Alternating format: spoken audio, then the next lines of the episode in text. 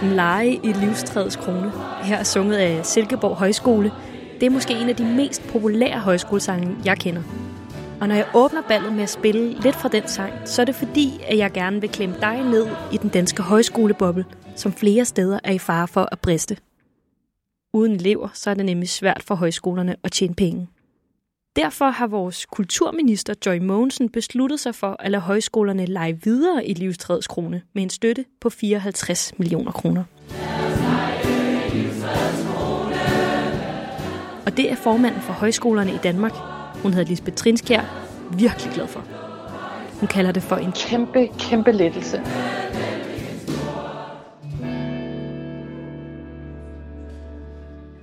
Betyder både, at højskoleelever, der lige nu går og venter på at komme på højskole og jo går glip af højskoler i de her uger, de kan få deres penge tilbage. Og den anden ting, det betyder, det er, at højskolerne simpelthen ikke går konkurs i mellemtiden.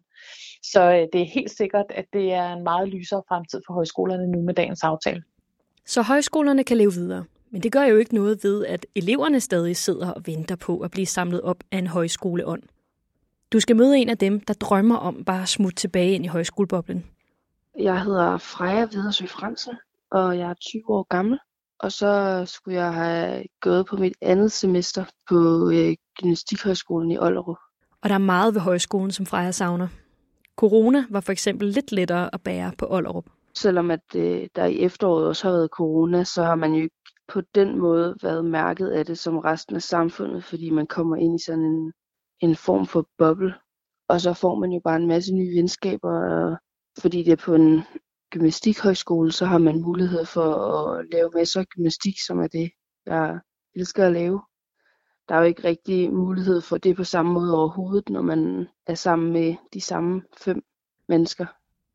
Freja er også ret træt af, at hendes personlige selvudviklingsprojekt er gået helt i stå. Jeg synes, det var vigtigt sådan at at kunne komme ud og så lære sig selv lidt at kende og sådan komme lidt væk hjemmefra.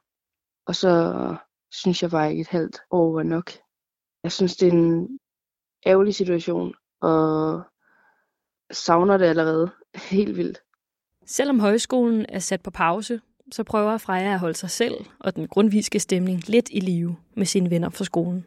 Jeg prøver at snakke med de mennesker, jeg gik på højskole med, og snakke med min familie og prøve at holde lidt nogle projekter i gang, sådan at man ikke står og keder sig. Fordi at langt de fleste mennesker har jo enten et job, de kan passe, eller går i skole, eller noget i den stil, men vi har jo slet ikke noget, vi skal. Og mens Freja trummer lidt med fingrene, så gør hendes nye højskoleforstander, som hedder Thomas Schmidt Dissing, hvad han kan for at gøre skolen klar til en genåbning altså, du, jeg er sikker på, at du siger nogle meget smukke ting, men jeg plejer at klippe ret hårdt i det. ja, det er så fint. Øh, jeg besøgte ham på Ollerup for lige at høre, hvordan det går. Jeg tænker på, nu er der jo ikke rigtig så mange elever på skolen lige for tiden, og lærerne de er også blevet sendt hjem. Hvad bruger man tiden på som højskole lige nu? Ja, altså som du selv siger, så er alle jo sendt hjem. Øh, så det er mig, der sidder her, og jeg er ganske ny. Jeg startede den første i første, og, og jeg kan fortælle, at jeg er også ret overrasket over, hvor meget der faktisk er at bruge tid på. For der er jo et lovgrundlag, der skal findes ud af. Og så er der alt det her corona. Så vi bruger egentlig tiden på at finde ud af, hvordan kan vi lave en rigtig, rigtig fed højskole med de restriktioner, der nu er, når eleverne de kommer.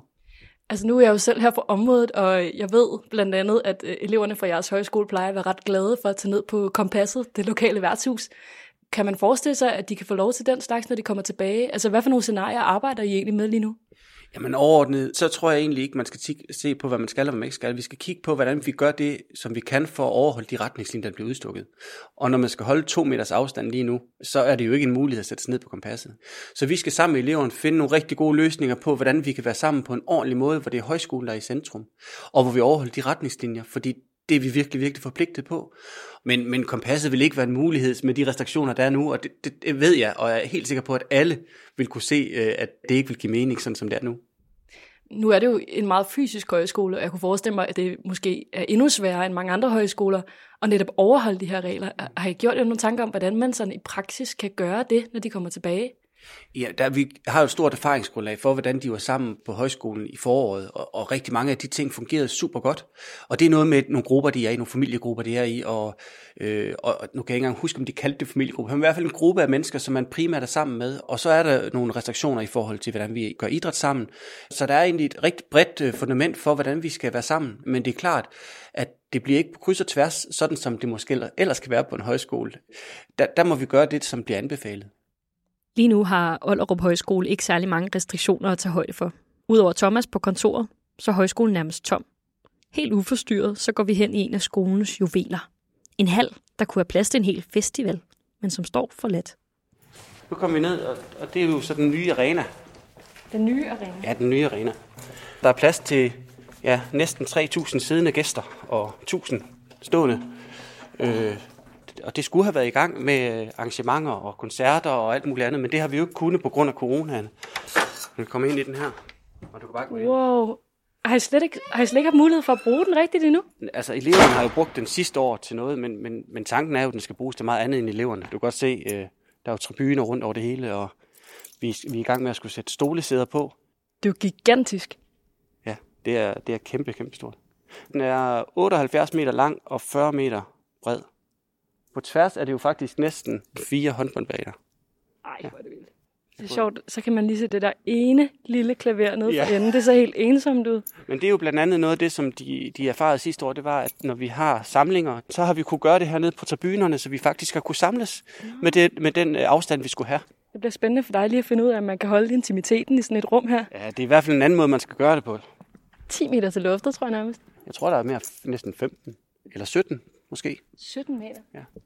Jeg synes, det kan være lidt sørgeligt at tænke på alle de gode højskoler, som er gået helt i coronadvale for tiden. Men al den elevmangel, det kan også åbne for nye muligheder. Det har de i hvert fald besluttet på Vestjyllands Højskole. Der går en af mine kammerater rundt lige nu og bygger på et nyt projekt. Hej, jeg hedder Victor Hertz, og øh, jeg har været elev her på Vestjyllands Højskole både i januar og februar 2020, indtil højskolen blev lukket på grund af corona, men også her i efteråret og jeg har så fået den mulighed at øh, komme tilbage på skolen for at arbejde i halvanden måned. De går klar til højskolens nye sommerkursus, hvor de vil afprøve et anderledes forløb. Hele øh, ideen er, at kursisterne skal bo i nogle tiny houses. Tiny houses er jo sådan et mobilt, et lille hus, som ikke nødvendigvis har køkken- og badefaciliteter. Det har dem, som vi bygger her på skolen, i hvert fald ikke. Og så skal de ellers kursisterne øh, lære om bæredygtig livsstil, og havebrug og den slags. Selvom Vestjyllands Højskole også nærmest er tom, så er Victor glad for at være tilbage.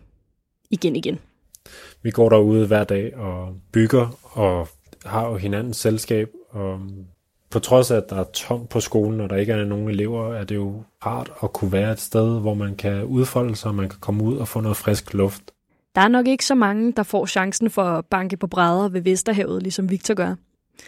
Men for alle os andre, så har Foreningen Folkehøjskoler i Danmark fundet på et lille plaster på såret. Og det kommer til at minde lidt om det her. Hej, jeg hedder Christoffer, og jeg underviser i permakultur på Branderup Højskole. Jeg vil gerne vise jer, hvordan man dyrker østershatte i kaffegrums. Jeg vil gerne vise dig, hvordan du kan lave en rusurdej. Og i dag der skal jeg vise jer, hvordan man lapper en cykel. I dag vil jeg vise jer, hvordan man brygger en IPA. Det var små bidder fra en række YouTube-videoer, der hedder Højskolehacks. Og det er præsenteret af højskolelærere fra hele landet. Og nu strækker Lisbeth Trinskjær og Foreningen for Folkehøjskoler konceptet lidt mere ud. De vil nemlig starte en gratis virtuel højskole. I virkeligheden så er det meget vigtigt for os at få sagt, at det er jo ikke højskole. Højskole det er noget, man gør sammen i det samme rum. Men det vi kan, det er, at vi kan lave nødhøjskole. Vi ved, at det er hårdt at være hjemme og at være låst inde og være isoleret. Og der øh, synes vi, det er rigtig vigtigt, at man kan opleve, at man er en del af et fællesskab, og at man kan få noget inspiration. Så selvom højskole gøres bedst i virkeligheden, så er det her måske det næstbedste bud. Det er i hvert fald et bud, der kan lade sig gøre. Og siden regeringen har taget lidt af statskassen for at sikre højskolernes overlevelse, så er det her også en måde for højskolerne at give lidt igen til alle andre danskere. Om de så er højskoleelever eller ikke. Vi må heller ikke glemme, at den politiske aftale, der er lavet nu om at passe på højskolernes økonomi, det er jo altså også sponsoreret af alle danskere. Og så er vi også rigtig optaget af, hvad det er for et Danmark, vi åbner igen. Og vi tror, at der er brug for lidt ilt og lidt plaster og lidt hjerte, og det vil vi rigtig gerne bidrage med. Den virtuelle højskole skulle gerne komme på banen den 27. januar. Du kan holde øje på Foreningen for Folkehøjskoler i Danmarks hjemmeside, hvis du har lyst.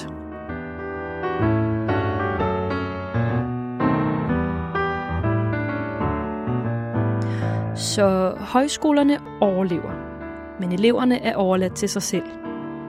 Som et lille plaster på såret kan de så søge højskoleånden frem på internettet. Og når alt det her er overstået, så står der i hvert fald både tiny houses og en kæmpe sportsarena og venter på dem. Tak fordi, at du lyttede med.